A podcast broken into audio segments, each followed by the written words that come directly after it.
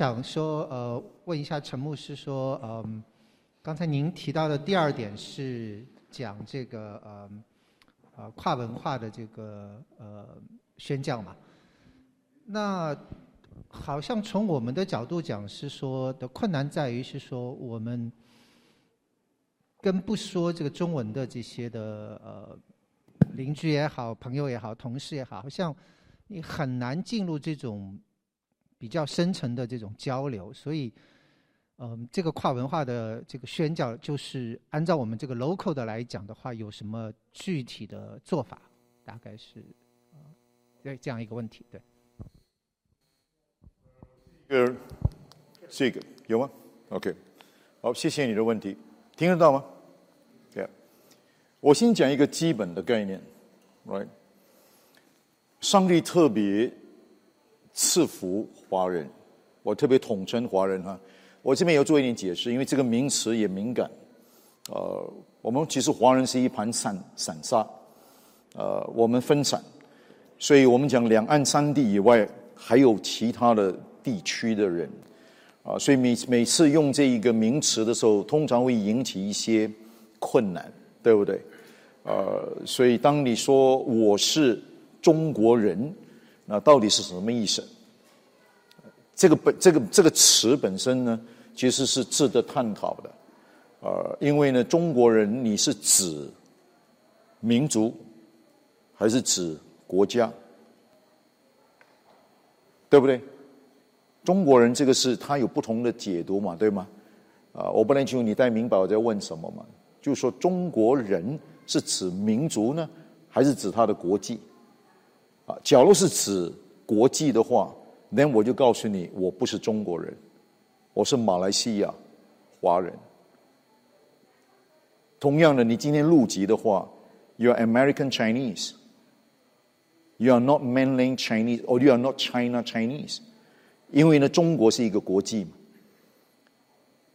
但是，假如你说中国人是指主义的话，那可能我们会面对一些很现实的问题。那请问维维吾尔族人你怎么看他？苗族人、傈僳族人你怎么看他？I don't know。所以我觉得这些我们海外的散居的这一些困难或 Chinese，我在用中文的时候，有些时候真的不太容易的。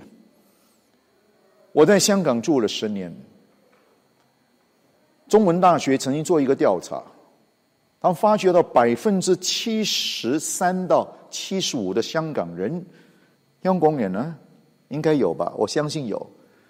百分之七十三到七十五的香港人从来不认为自己是中国人，他们认为我是香港人。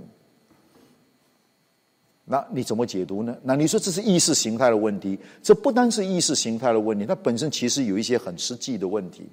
啊，所以我会比较强调，就是说呢，我们假如能够用一个统称来看，就是所谓的华人，啊，我们华人汉族，我从这个角度来看呢，因为大部分散居在海外的主要是汉族，少数民族不多，主要是汉族，啊，所以我会用华人统称来回答你这个问题。我为什么要做这解读？因为这个很重要。那所有的散居的华人都有一个特色。他都是移民，你是移民，We are all immigrants. Agree？你为什么移民啊？当然有你的原因了，我不去做解读。但是当你移民的时候，你做了一个选择，你的选择就是放下你原有的所属的，无论是你的国际，或者是你的群体，你成长的地方，你的习惯、你的文化、你的群体、你的语言，同意吗？基本上是这个就是移民嘛，所以华人海外的华人本身，他做了一个决定，就是他离开了祖国本族本国本乡，好像亚伯拉一样，去到另外一个地方，因为我们有我们的理想，或者我们认为那个地方的制度、那一个地方的条件、那一各方面都似乎好一些，我们才做这个选择嘛。我们华人其实从来不做亏本生意的嘛，我们怎么移民到一个比我们还差的地方呢？大概不可能了，对不对？我们是看有机会，无论是赚钱也好，无论是这一个啊这个深造也好，好了，你就发觉了从历史的角度来看，无论是从所谓的一八五零年、一八六零年以后的我们中国大陆的移民，或者呢是到了所谓的一战跟二战以后的中国大陆的移民，或者是八十年代的主要的香港的移民，或者是九十年代天安门事件过后的移民。在不同的这一个所谓的移民的过程当中，我们看见一个很重要的事实，就是华人来到了别的地区、别的国家，他们就开始适应当地的一个环境。你几乎要 pick up 当地的语言。当然，现在似乎好像有些地方你不用讲也可以了，可以生存了。某一个程度，因为我们有中国城啊，China Town 啊。你看到没有？很有意思，China Town 不是 Chinese Town 啊，是 China Town 中国城。那这也是另外一个很值得探讨的问题了。OK，我不说了。啊，我知道 Boston 啊，这个所谓的所谓的唐人街发生事情，在双十的时候挂了一个旗子的话，哇，哎呀，不讲了，不讲政治。啊，你们大家知道我在讲什么？你们在 Boston 应该知道，知道这新闻哈，应该知道啊。不管，OK，好。你就发觉到这一个我们移民的话，到了新的国家，我们就 pick up 当地的生活的环境的所需，我们跨越，我们放下，我们适应，我们调整，we adapt，we make sacrifice。所以，所有海外的华人，我们所说我们所说的这个叫 diaspora Chinese，分散的这些华人，他们其实都已经做出跨越。因为他做了选择。那我要问你一个问题，就是：我们之所以做出跨越，成为移民，我们成为跨越的能手，因为我们有一个理想，我们有一个通啊憧憬，我们盼望未来是好的，为下一代打拼。我们基本上是为下一代，就是为了下一代，所以我们希望能够有更好的机会，等等等等。我们做出了很多的调整，甚至牺牲。啊！我今天问一个问题：你信了耶稣基督，你能不能为上帝的国度荣耀使命做跨越？假如能的话，刚才你的问题就不是问题了，因为他要付出代价。你要 pick up 新的语言啊！其实我们就在做嘛，我们过去都是这样，我们要开始适应当地的环境，我们都是这样做。所以，其实跨越。Crossed, cross over，对我们华人散居的华人来说，其实就是已经在我们的 DNA 里头。只是我们不认为在信仰上面是等同，我们不这样看。我们又把信仰生活切割了。我挑战华人教会，特别海外华人教会，上帝把我们放在世界各地，有他的原因。假如我们看初期教会的发展。初期教会能够在短短前面两百年的时间，在前面一百年已经开始翻转罗马帝国了。整个保罗的布道行程，都给我们看见一个非常关键性的因素，什么因素呢？初期的教会能够迅速的如此发展，从犹太人后来进入到外邦人，一个最关键的一个原因是什么呢？因为散居的犹太人。你注意看，保罗的布道的行程都是先到当地的会堂，因为犹太人已经到了不同不同的外邦的城市，犹太人也散居在不同当时的整个的欧洲地方，连欧洲都有犹太人，你知道吗？哦，犹太人不是单单在耶路撒冷犹太权地哦，没有啊，他们已经跑出去了，他们到了不同的地方，所以呢，整个保罗的布道的行程，按照上帝的带领。他所到之处，其实都有犹太人的寄居的地方。我的意思是说，其实上帝也在我们华人的群体当中工作。我们需要有能够这样的一个认知：上帝在特别这个年代很特别。我今天常常挑战你，今天和我今天在这地方，只要你是过了二十一岁的人，你是。人类历史当中的一个很特殊的一种的产品，或者难过的，为什么？因为你和我跨越两个世纪，你跟我跨越两个千年，你明白吗？Right？你今天三十岁、五十岁、八十岁，you cross over two centuries，and you also cross over two millennium。在这一段的时间的整个世界的变化非常的巨大，我们见证前所未有的改变，而在这改变的过程当中，我仍然相信上帝在掌权。三十年前，没有任何人会想到中国是今天的样子，没有人想过，没有任何一个经济学者 predict 中国，没有，真的没有，所以大掉眼镜。真的大掉眼睛。角落啊，你们从中国大陆出来，应该明白我在讲什么。八十年代到中国大陆的时候，跟现在去中国大陆是两个世界，两个世界，没有人想到。我们作为我作为一个留作所谓中华民族学的一个海外的华侨，我也感到骄傲。上帝特别赐福中国这一片土地。上帝赐福我们汉族，也包括当地的五十六个少数民族，我们感恩。我看见的是上帝的手在工作，特别我们华人群体或者汉族，你没有注意到整个世界的发展的趋势。一带一路出来的时候，当一带一路出来的时候呢，我看见一带一路的那一个。整个那一个 initiative，这个所谓的我们讲 One Belt One Road Initiative，我整个人震撼。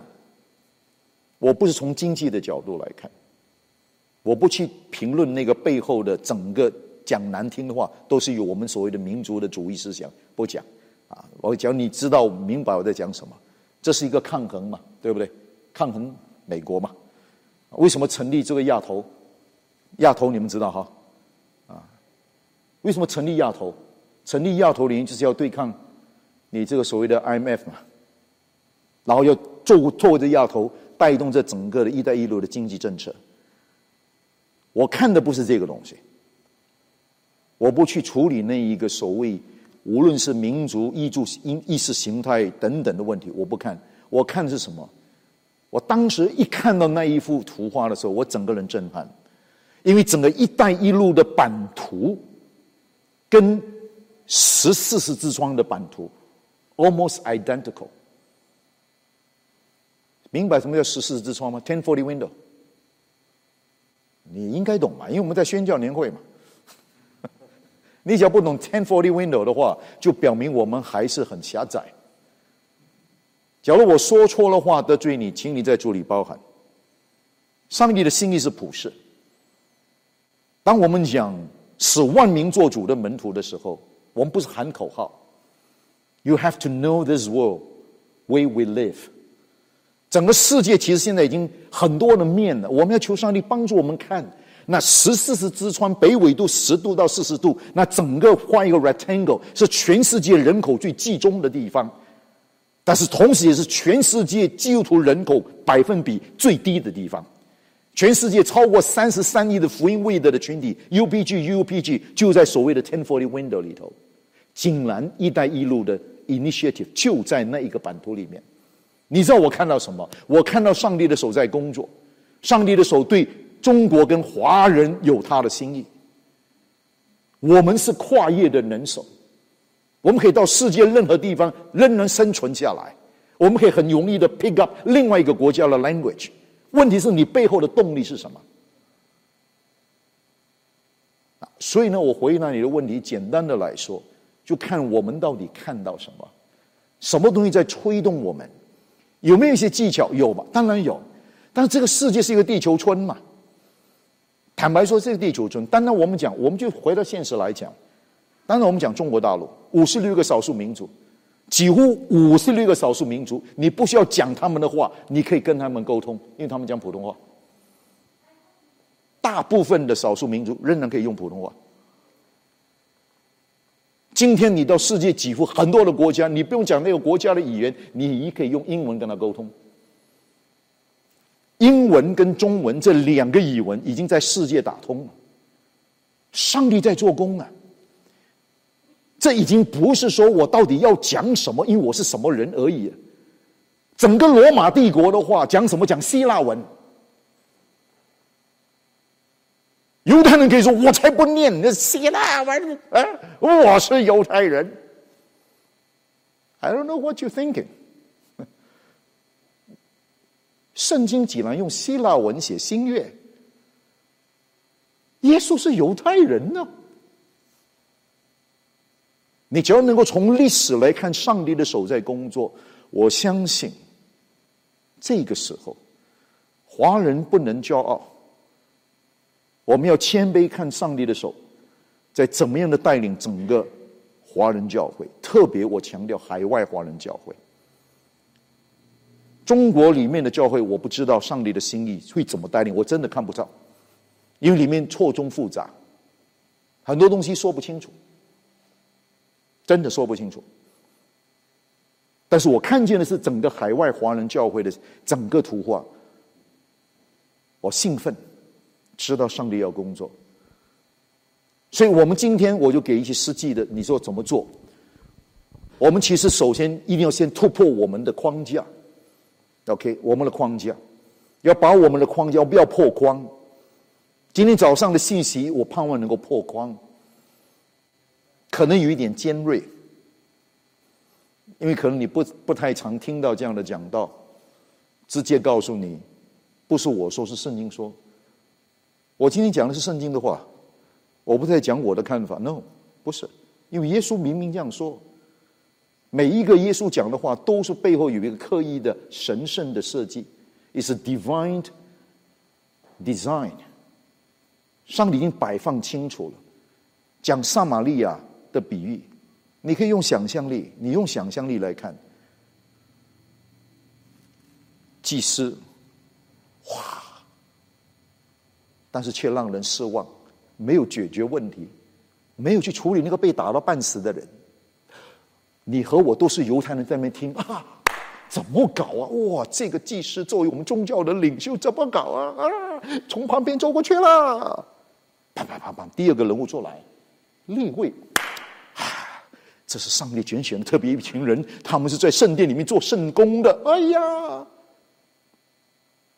又从旁边走过去了。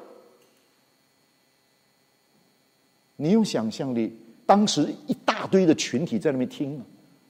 耶稣不是单单对着那一个所谓的文士在跟他交谈，那个立法那个立法师，no，是整个群体在听耶稣在讲这比喻。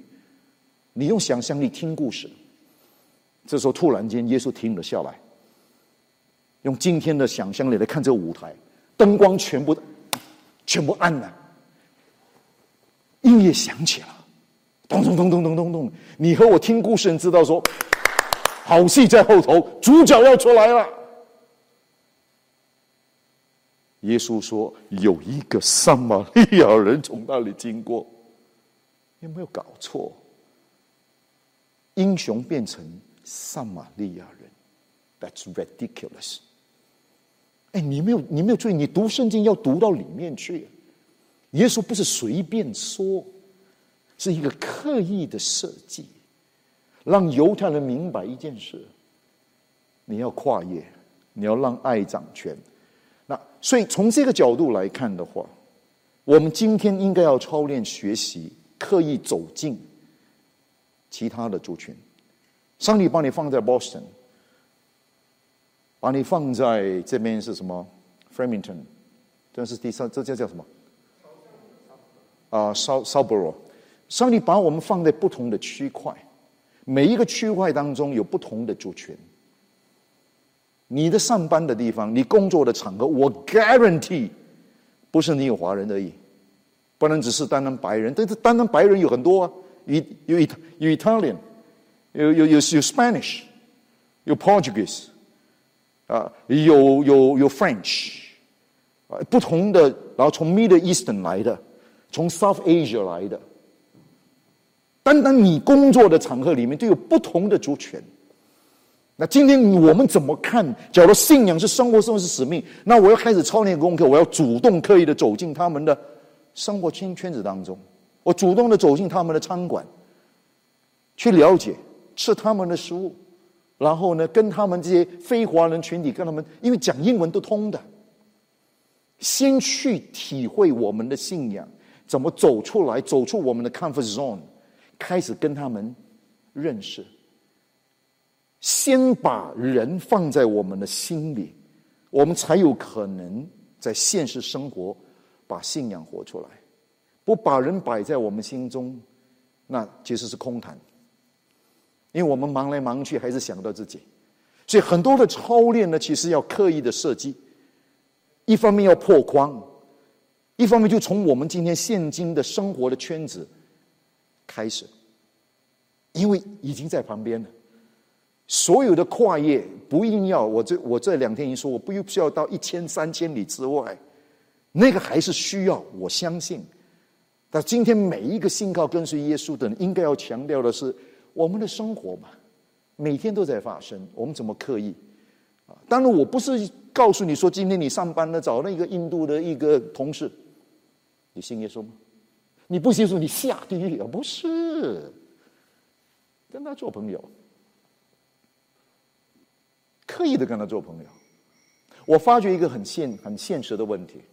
希望我们麻省华人福音堂不是这样。我们大部分的基督徒，我去了很多地方带领聚会，都有一个现象：我们信主的年日越长，我们的生活的圈子越来越窄，窄到一个程度，左看右看，前看后看，哈利路亚都是基督徒，因为什么都找基督徒，车子坏了找基督徒的 mechanic，生病了找基督徒的医生。啊，做账找基督徒的 CPA、accountant，whatever，我们就找基督徒。我们的圈子越来窄到一个程度呢，阿门，哈利路亚。最好去一个公司上班，全部都是基督徒。那奇怪，你没注意到？那这个跟福音就完全没关系了。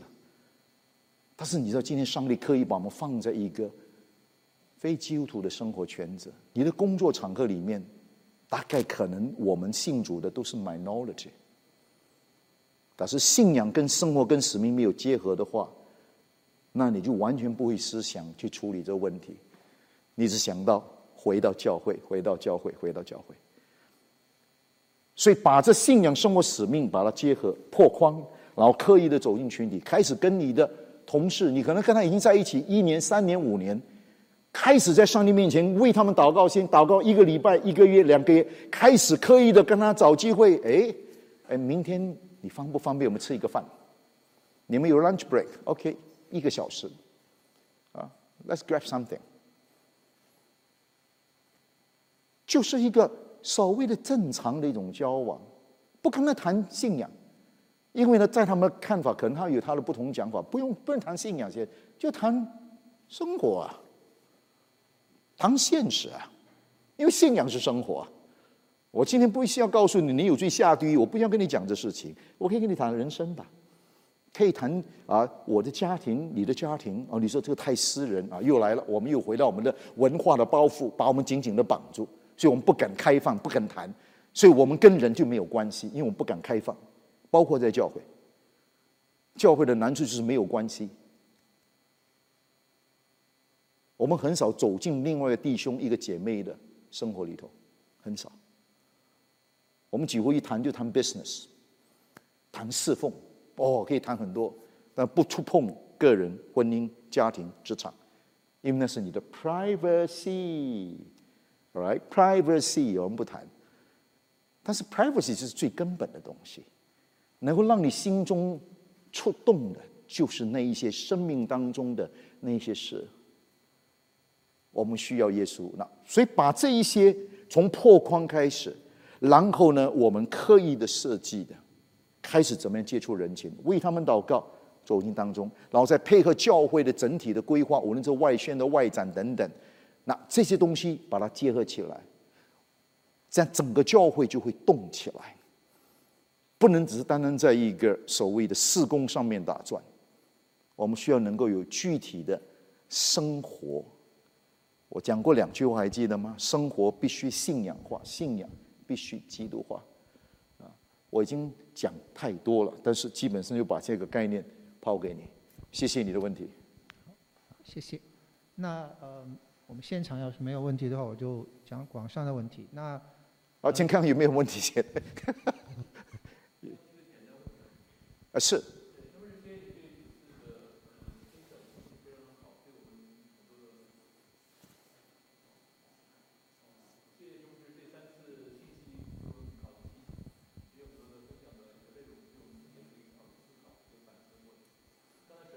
是刚才谈谈到的一个关于在工作场合的侍奉的事情，我想顺着这个话题再多问一下。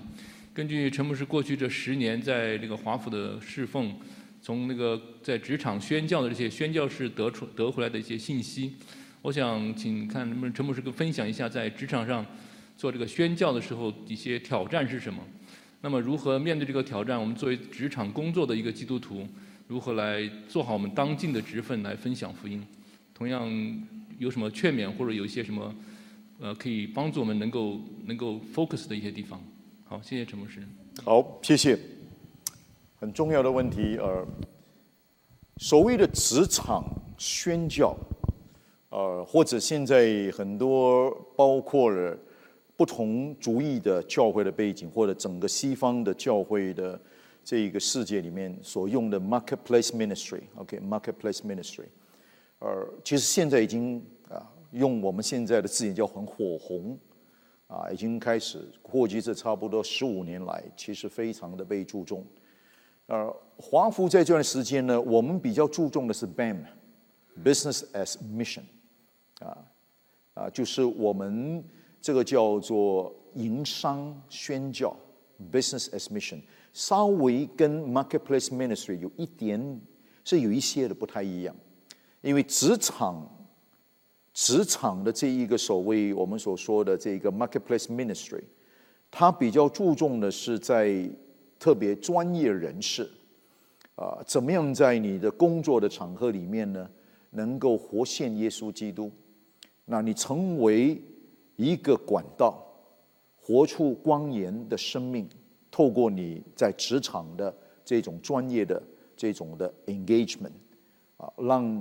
的你的那个场合里面，看见啊耶稣基督，所以他是一个每一个基督徒，特别在职场上，因为职场里面的很多的不同的领域嘛，你的专业不同的领域嘛，啊，所以这个是一块。那华福呢，在过去呢，我在的时候呢，我们推了一个叫做 BAM Business Mission。那这不是一个新的东西，其实老在远在大概差不多将近二十年才在洛桑已经开始推这个东西。洛桑听过吗？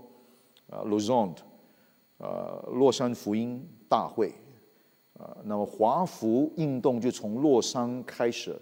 一九七四年在瑞士的洛桑举行的杜洛桑大会，七十个华人教会的领袖参加，在那个参加聚会当中领受了意向托付。就推展的世界华人福音运动，叫做世界华府。后来成立第一次的大会，一九七六年在香港。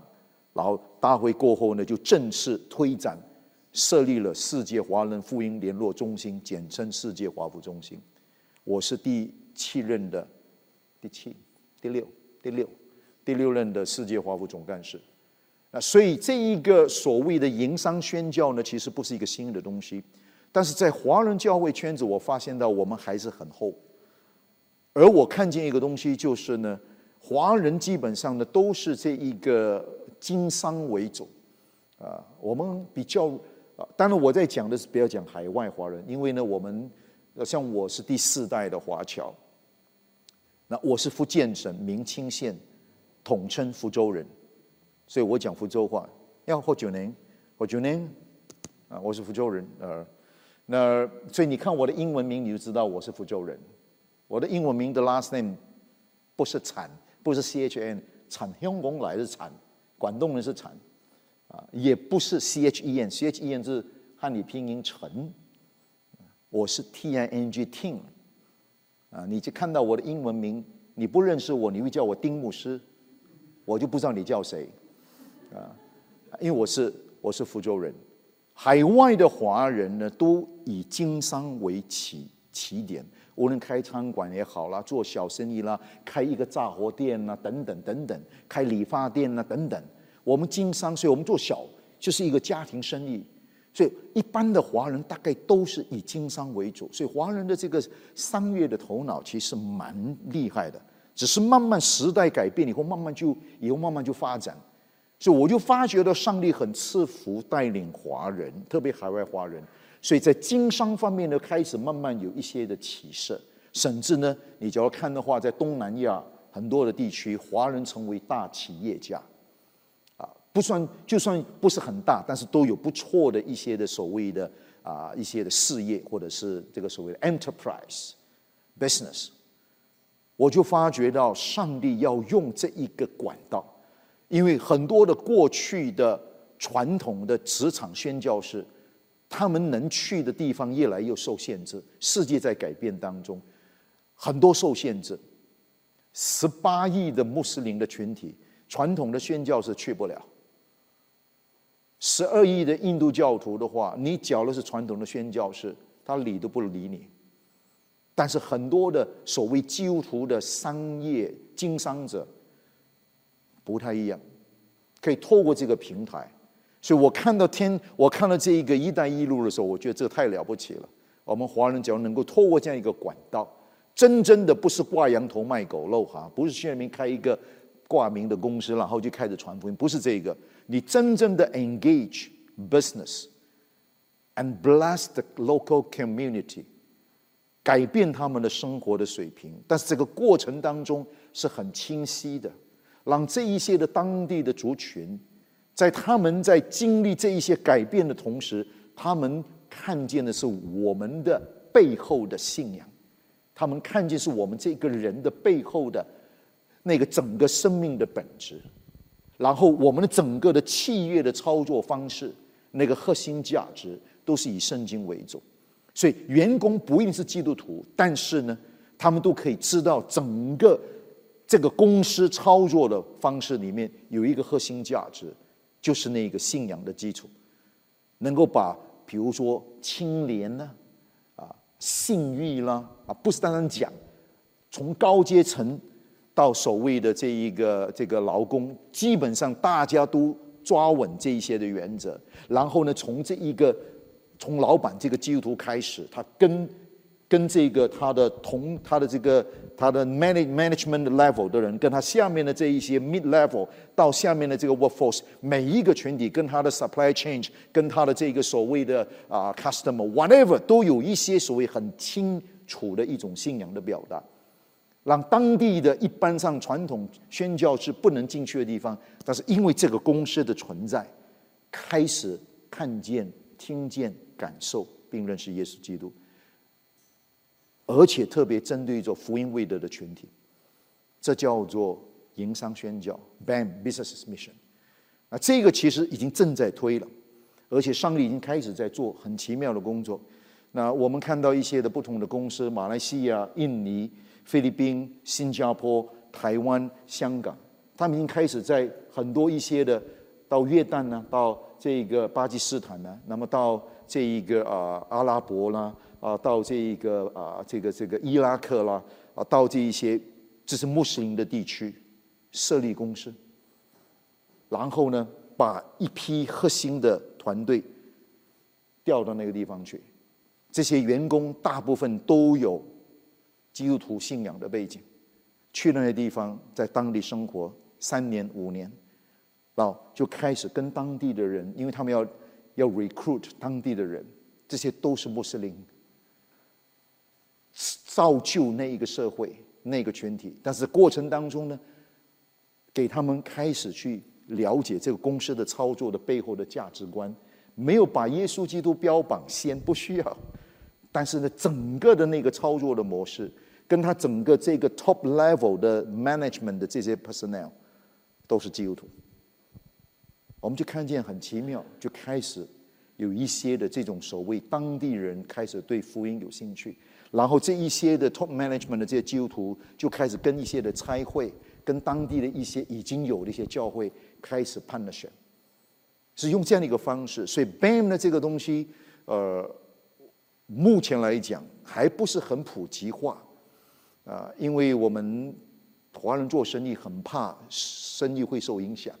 啊，所以不敢不敢试，因为就怕得罪我们的我们的这一个我们的顾客或者我们的这一个供应商或者是等等，怕这个东西有影响，所以有些时候不太敢做。但是我也看见上帝也开始感动一些，真的在走在很前面。台湾有几间的蛮大的公司，呃，我知道的，包括了做一些所谓的这一个化学工的一个产业非常大，啊，它在二十六个国家，有一半以上都是未的群体的国家，在那边投资，啊，我觉得这是非常棒的一件事情。你不会在短期内马上看见明显的果效，但是呢，这一种活出光颜的生命赐福当地是一段的时间。所以这是一个方式，也是一个我相信上帝兴起的一件事情。那至于这个所谓的 marketplace ministry 的话呢，就比较注重强调我们基督徒怎么样把信仰带进我们的职场。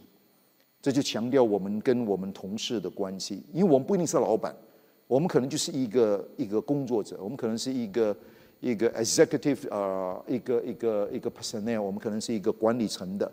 啊，我们有专业背景。啊，我知道在 Boston，我已经讲过，Boston 地区的话，每一个人站起来，PhD，PhD，PhD，我们都是都是有专学有专长。啊，跟跟洛杉矶很不一样。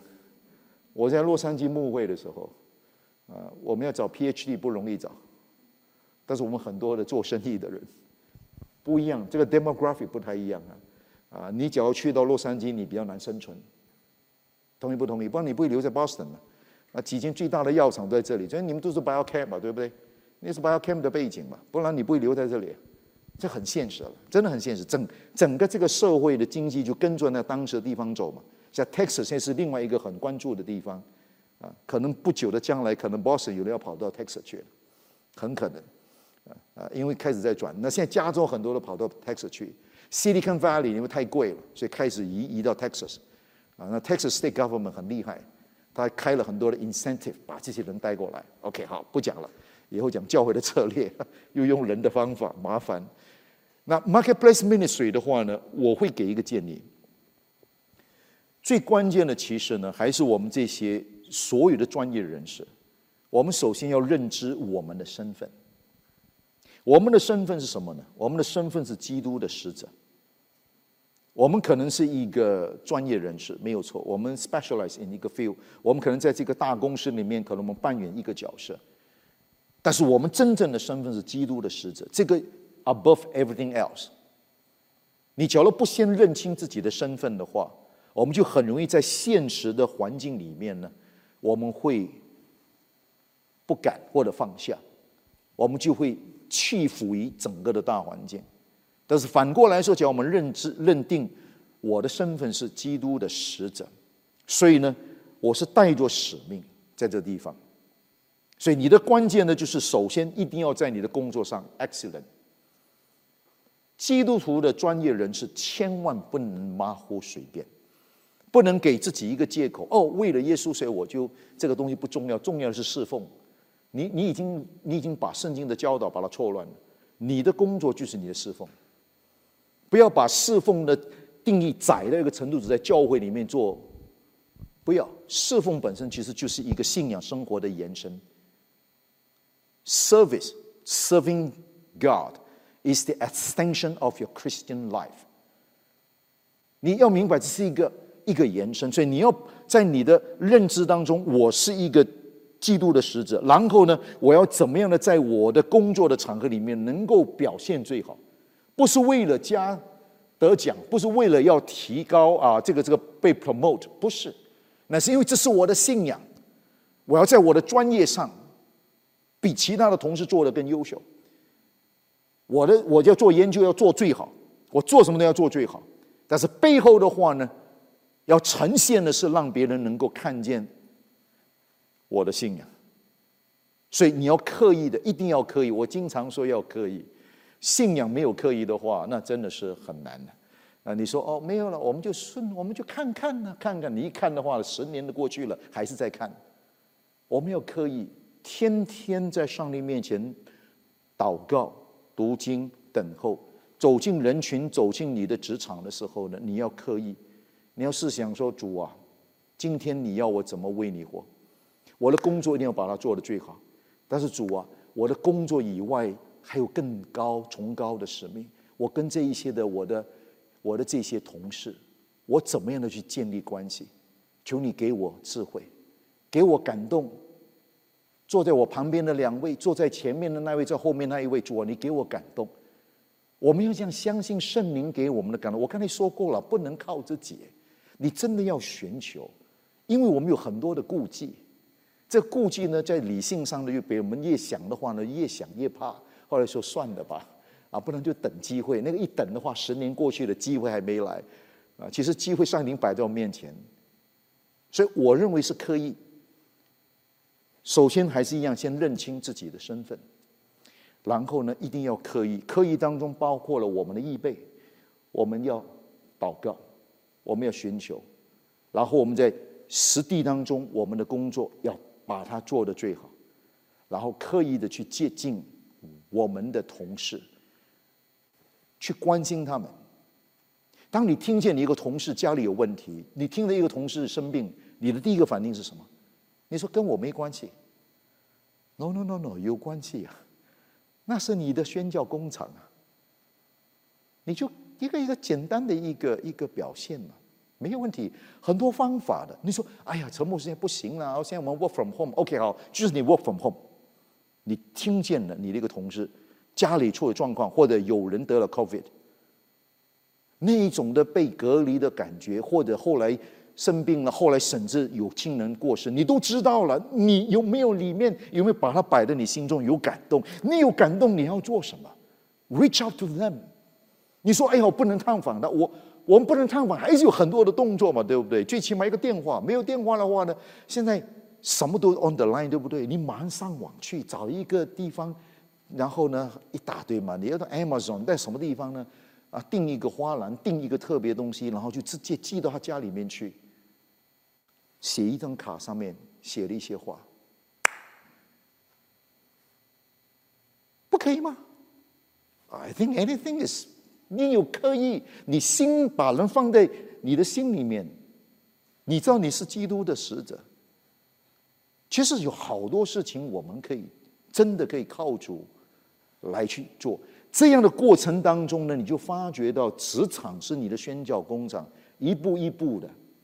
上帝就会用你这一个人，但是我在强调，你要认清你的身份，你要在你职场的专业上面，你不能马虎随便，你要 excel in your performance。但是有一个清晰的崇高的目的。第三，你要刻意的跟他们接触，无论是在疫情中、疫情之外，都无论怎么样，总有方法。求上帝给你智慧，把他们摆在你心中，为他们祷告，然后用一些实际的行动跟他们建立关系。然后就等呢，等什么呢？因为你做了，你顺从圣灵给你感动，那看上帝怎么开这道门嘛。你什么都没做的话，你在等的话，你等什么？所以呢，不会这么样的困难，是你肯不肯？你肯的话，你就顺从圣灵给你的感动。我相信每一个基督徒都这样的话，那个冲击就不得了。我们经常说教会的成长发展人数重要不重要？重要。你说重，我说重要。但是我不是 after 人数，但是人数是上帝所关心的。啊，你听清楚我这句话哈，人数是上帝所关心的，因为每一个灵魂他都爱。所以你看初级教会的发展，圣经一直强调什么？主将得救的人，天天加给他们，人数增加，人数增加。所以不要讲说我们教会就这个样子，我们只重质不重量。Come on，你认为上帝重质不重量啊？No，No，I don't think so。不要给自己借口。但是我们不是为了量，No，No，No，是上帝的心意，不愿一人沉沦，愿人人悔改得救。所以当我们这样做，从职场开始，我们假如这边有两百个人。就一半一百个人，我们一年的时间，我们每一个人都立定心志。上帝在这一年当中会让你经历，把一个把两个人带到他面前，真的。That's possible，不是我们 possible，是上帝要做事嘛，我们就跟他同工而已嘛。我盼望这样简单的回答，我不简单的已经很长，对不起，不好意思。哦，讲了十二点二十分。好，那这个呃，网上有一个问题，那我想呃，其实呃，前面陈博士可能也提过了，就是他是讲是说，呃，对那些呃敌对甚至是迫害基督徒的那些穆斯林。我们应该是什么态度？因为好像很难对他们有这种呃宣教的愿望，所所以这是网上的问题。好，这是另外一个好问题。首先，我们必须要把我们的 stereotype 拿开，我们要客观的来看问题。穆斯林的群体只有那一个丁点的小部分的人是极端分子，不要把每一个穆斯林看成都是极端分子。这是第一个非常非常关键的。每当别人跟我讲的时候，我就很不客气告诉他们：“你有穆斯林的朋友吗 ？”If you don't have, don't make any judgment, because you don't have, but I have. I grew up with them. 很多的 media 的这一种的所谓 politicize 很多很多东西哈，都是因为后面的一些 ideology。Fact is fact，什么是 fact 是没有错。 从这一个所谓的九幺九九幺幺的事件开始的话，全世界被震撼。那其实也不能这样讲吧，对不对？恐怖事件的发生，每一个年代都有，只是因为科技不太一样嘛。那这种事件本身，你只要讲要迫害的话，咱们十字军东征讲不讲呢？研究教会历史的话，十字十字军东征杀了多少人呢？我的意思是这样的：很多历史当中呈现的，我们要承认这些历史的真实性，但是我们要客观的来分析到底那是什么。有关于穆斯林这个群体的话，我绝对的相信上帝爱他们。我也绝对的肯定，不是每一个穆斯林都是极端分子，因为我经历，所以我知道。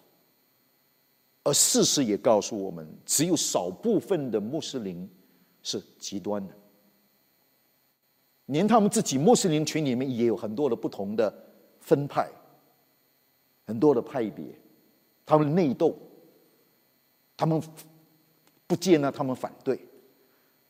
所以呢，我会比较强调的。今天我们要从整体来看，就是说，我们一个正确的一个理解对穆斯林群体，我们怎么样的？因为上帝给我们的福音使命，也因为上帝的心意是万民，包括了穆斯林，而穆斯林是最大，你知道是今天全世界最大的一个群体。我说未得之名的群体，十八亿。One point eight billion，但是因为我们有很多的 stereotype 的关系，我们不敢，或者我们不肯走进去。但是我今天告诉你一件事情，从我个人的经验来看，哈，你知道吗？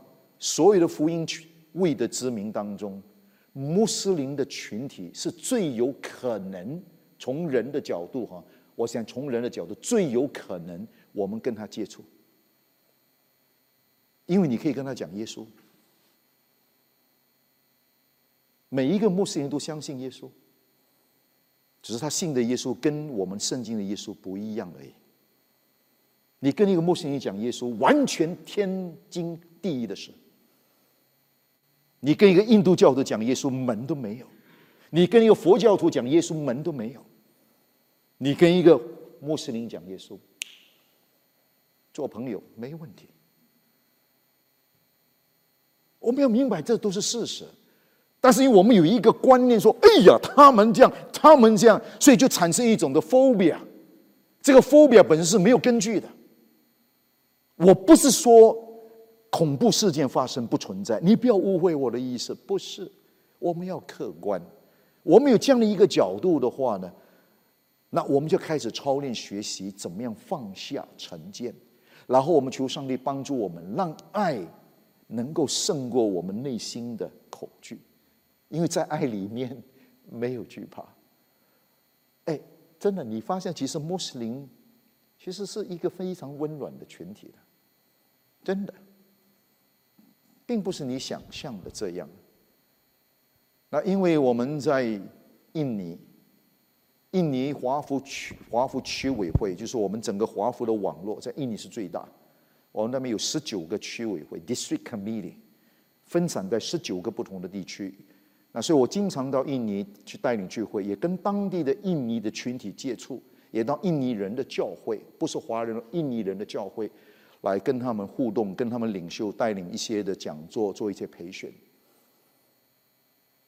里面很多是穆斯林成为基督徒，因为印尼是全世界第四大国，美国下来就是印尼，你知道吗？世界人口，中国、日、印尼、印度、美国，这是超上、超大的三个强大的国家。十四亿、十三亿八千万，然后我们这边三亿五千万，下来两亿七百五十万，印尼，全世界第四大人口国。你知道这意味着什么吗？这是全世界一个单一的国家拥有最多穆斯林的国家，但是它不是穆斯林国。Indonesia is not an Islamic country. It's not, absolutely not. 很多人讲宣教呢，都讲不正确的资讯。印尼是全世界最大的回教国。我说，Come on，不要给错误的知识。不是。中东的国家都是穆斯林，是 Islam Islamic countries。印尼不是，你知道印尼的话，你跟一个印尼人，跟一个印尼回教的传福音完全合法。你跟一个印尼的回教的传福音，他信主的话，你不用坐监牢的。No，it is illegal to preach to Muslim in Indonesia. It is guaranteed by law. 但是我们很多时候没有一个正正确的资讯。但是你在印尼像一个回教徒传福音、穆斯林传福音，很可能他的群体会来追追你、杀你。OK，that would happen. OK，that would happen. But it's not the government. It's not the law. 因为印尼政府保证他的国家不受共产主义的支配。六十年代被共产主义影响。有一批的华人拥抱中国的共产主义思想，开始散播，然后开始影响了当地的一些的印尼人。当时苏卡诺总统发现这个问题，他怕了，他就做了两项决定：第一，消灭华文。你们也知道这个背景，所以印尼的华侨三十岁、四十岁以下的不懂得中文，是因为这个缘故。马来西亚华侨第四代，我的中文应该还不错，对不对？讲的听得明白哈。我是第四代，印尼的话没了，因为当时的政政策。然后第二，为着要解决这个问题，当时政府做了一项的决定，我觉得是上帝的手在其中。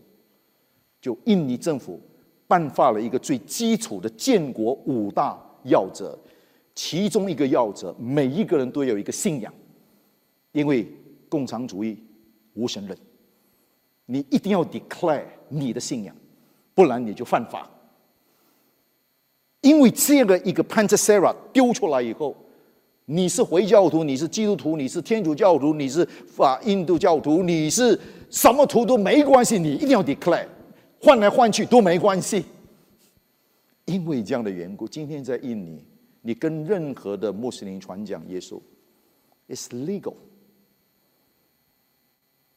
所以我经常提醒很多海外华人教会，你要做跨文化宣教，特别对福音会的群体穆斯林的话，你不要去中东，你去印尼，那个地方 more acceptable。然后呢，那边有超过一百三十个福音会的的群体 UBG，在印尼。所以我会这样看哈，这个问题其实很关键，但是要处理的时候，同样的是一个 conceptual 的问题。很多一些概念资讯的话，只要我们先把它拉回来，把它纠正。第二呢，回到圣经的原则，上帝爱穆斯林，上帝爱每一个人，那我们也要学习怎么爱他们。我们没有否定当中有暴力跟恐怖的事件因他们而发生，没有否，完全没有否认。但是不能够用那个角度来去说他们都是没有，他们不是，啊，是少部分的人。然后你去了解，原来在他们的信仰当中，他们也讲耶稣。那我们可以直接跟他们做朋友，跟他们谈耶稣，听他们怎么讲，对不对？哎，你能不能告诉我，你们信《可兰经》讲的耶稣，我很想认识，你能不能告诉我？你问他嘛？啊，他说他不知道。哎，你不知道，那我知道一点，你要不要听啊？Why not？因为你们共同话题嘛。啊，但是同样一个原则，我觉得没有别的方法，你就是带着一颗单纯的心爱他们，跟他们做朋友。为他们祷告，认识他们，了解他们。当然，在陌生的群体当中，你一定要预备自己，可能你会面对生命危险。我认识几个很要好的朋友，他们在印尼，他们牧养教会，他们差派他们自己的弟兄姐妹，生命宣教士，不是不是 career missionary，是生命宣教士，他们做生意的，去到那些印尼本地的为福音未得的群体，然后去那边。建立关系，最少我现在知道，我所认识的两个教会的牧者，他的被拆出去的这些弟兄姐妹，最少四位已经被打死了，当场被那些当地的村民打死了。啊，政府不管，当地政府不管，这个是会发生，但是从整个国家的宪法制度来看。是容许向穆斯林传福音的。十二点半，我们到了。哦，对不起啊，我们那我讲多了，我们就听这边吧。呃，还有一题啊，还有问题，我们就最后一个问题吧，就是他就说这个能不能呃，请陈牧师分析一下这个北美的华人教会这几十年来，在这个向世界这个宣教工厂的这样的一个动态吧。是这个北美的华人教会在这个向全世界宣教的这个事工上面是在走上坡路呢，还是在走下坡路，还是现在是在一个瓶颈的状态？所以这是一个比较大的问题。这很大的议题。简单的来说，北美华人教会包括了加拿大，对不对？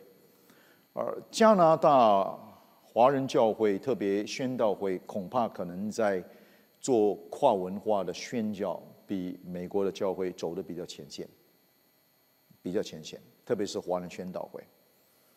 而北美的华人教会整体来说，在宣教，特别跨文化宣教，普遍性还是很低。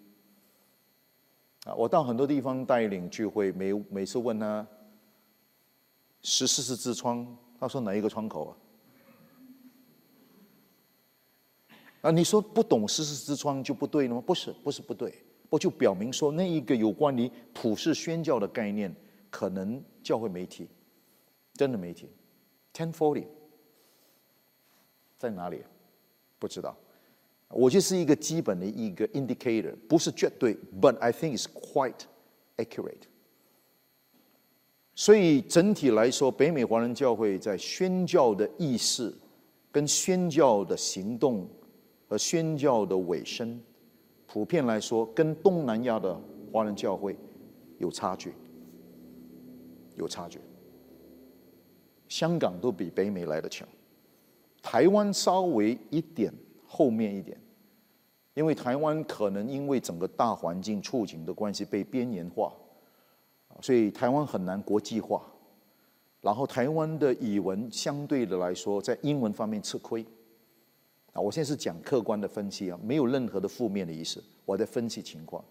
所以因此呢，一般上的台湾的教会就有一些的困难，去参与所谓的普世宣教或者跨越，不是没有啊，不是没有。那最近他们做了一个统计，就是中华中华联会基督教差会啊，一个一个组织啊，在台湾就是专门研究整个台湾的宣教的运动。他们做了一个统计，他们统计是整个台湾现在有靠近五千间的教会，很多哈，在这将近五千间的教会当中呢，少过一百分之四的教会有实际的行动参与跨文化宣教，这是非常非常低的了。那北美的话呢，当然我觉得有，但是呢，很多是停留在宣教年会、拆船基金、短宣这三个东西。我不认为这个是不好，我觉得是很好的开始，但是我觉得不足，他需要能够更加的回到圣经的基础，把信仰生活使命把它落实。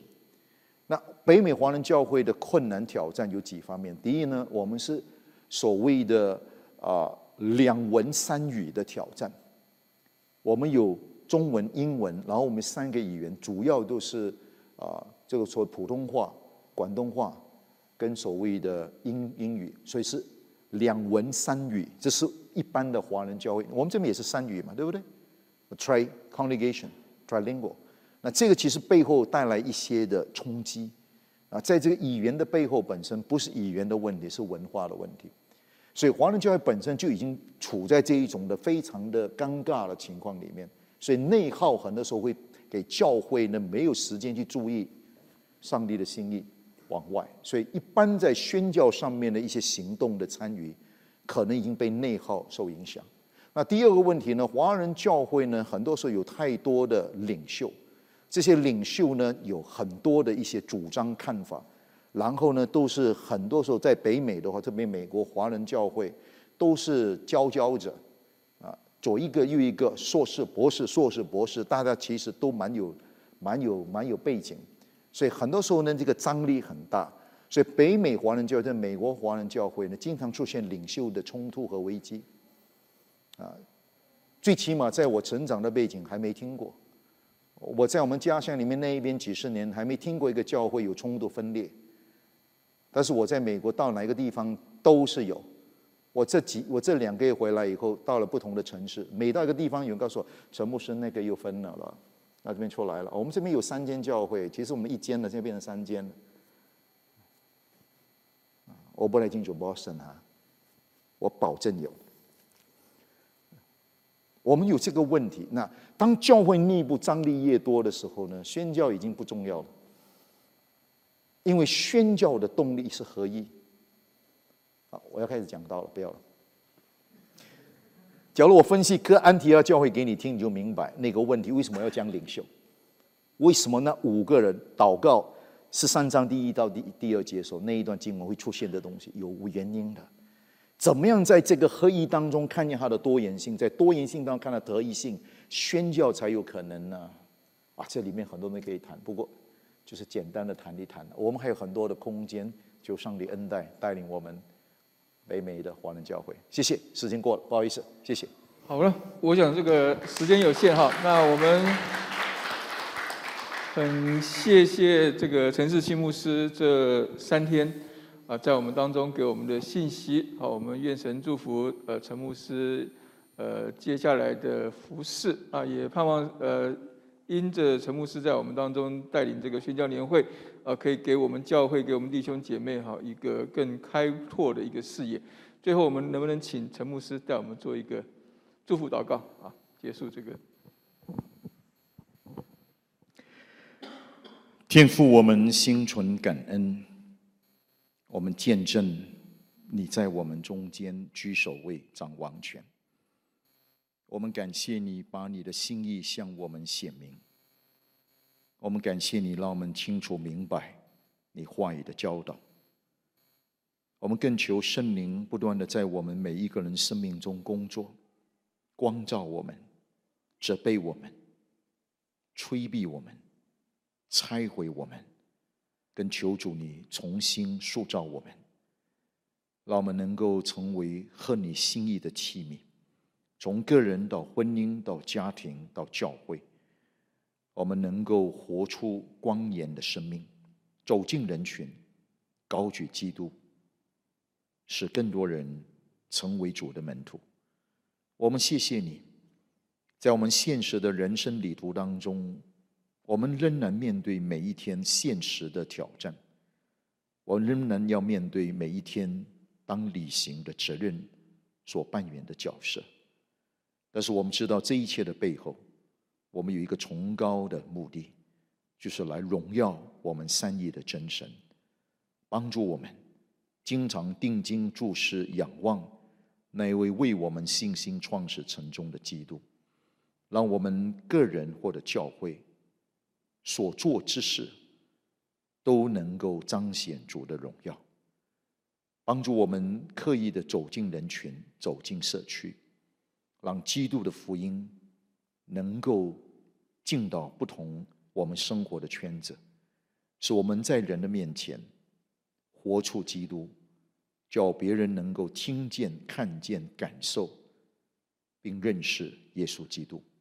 我们谢谢你带领这三天的时间，你在我们中间，把你所给我们的感动帮助我们。不然紧紧记牢，跟秋天父帮助我们把这些感动化成每一天生活的行动。我们在这感恩，把一切的荣耀、尊贵、权柄都归于我们三一的真神。垂听我们的祷告，奉靠耶稣基督的生命，阿门。好，谢谢大家。哦，我们今天的聚会就到。